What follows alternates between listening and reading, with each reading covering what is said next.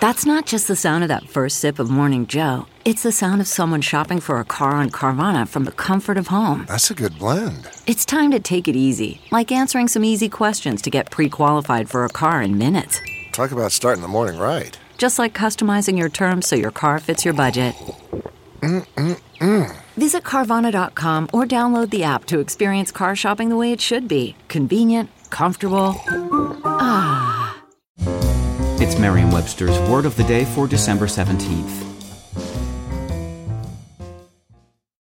Today's word is Lothario, also pronounced Lothario and spelled L O T H A R I O. Lothario is a noun that means a man whose chief interest is seducing women. Here's the word used in a passage from Scenes of Clerical Life by George Eliot.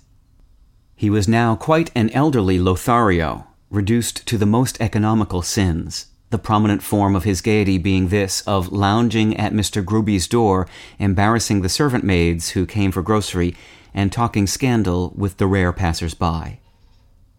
The word Lothario comes from The Fair Penitent, written in 1703, a tragedy by Nicholas Rowe.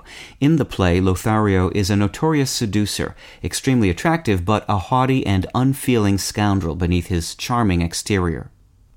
He seduces Calista, an unfaithful wife and later the fair penitent of the title. After the play was published, the character of Lothario became a stock figure in English literature. For example, Samuel Richardson modeled the character of Lovelace on Lothario in his 1748 novel Clarissa.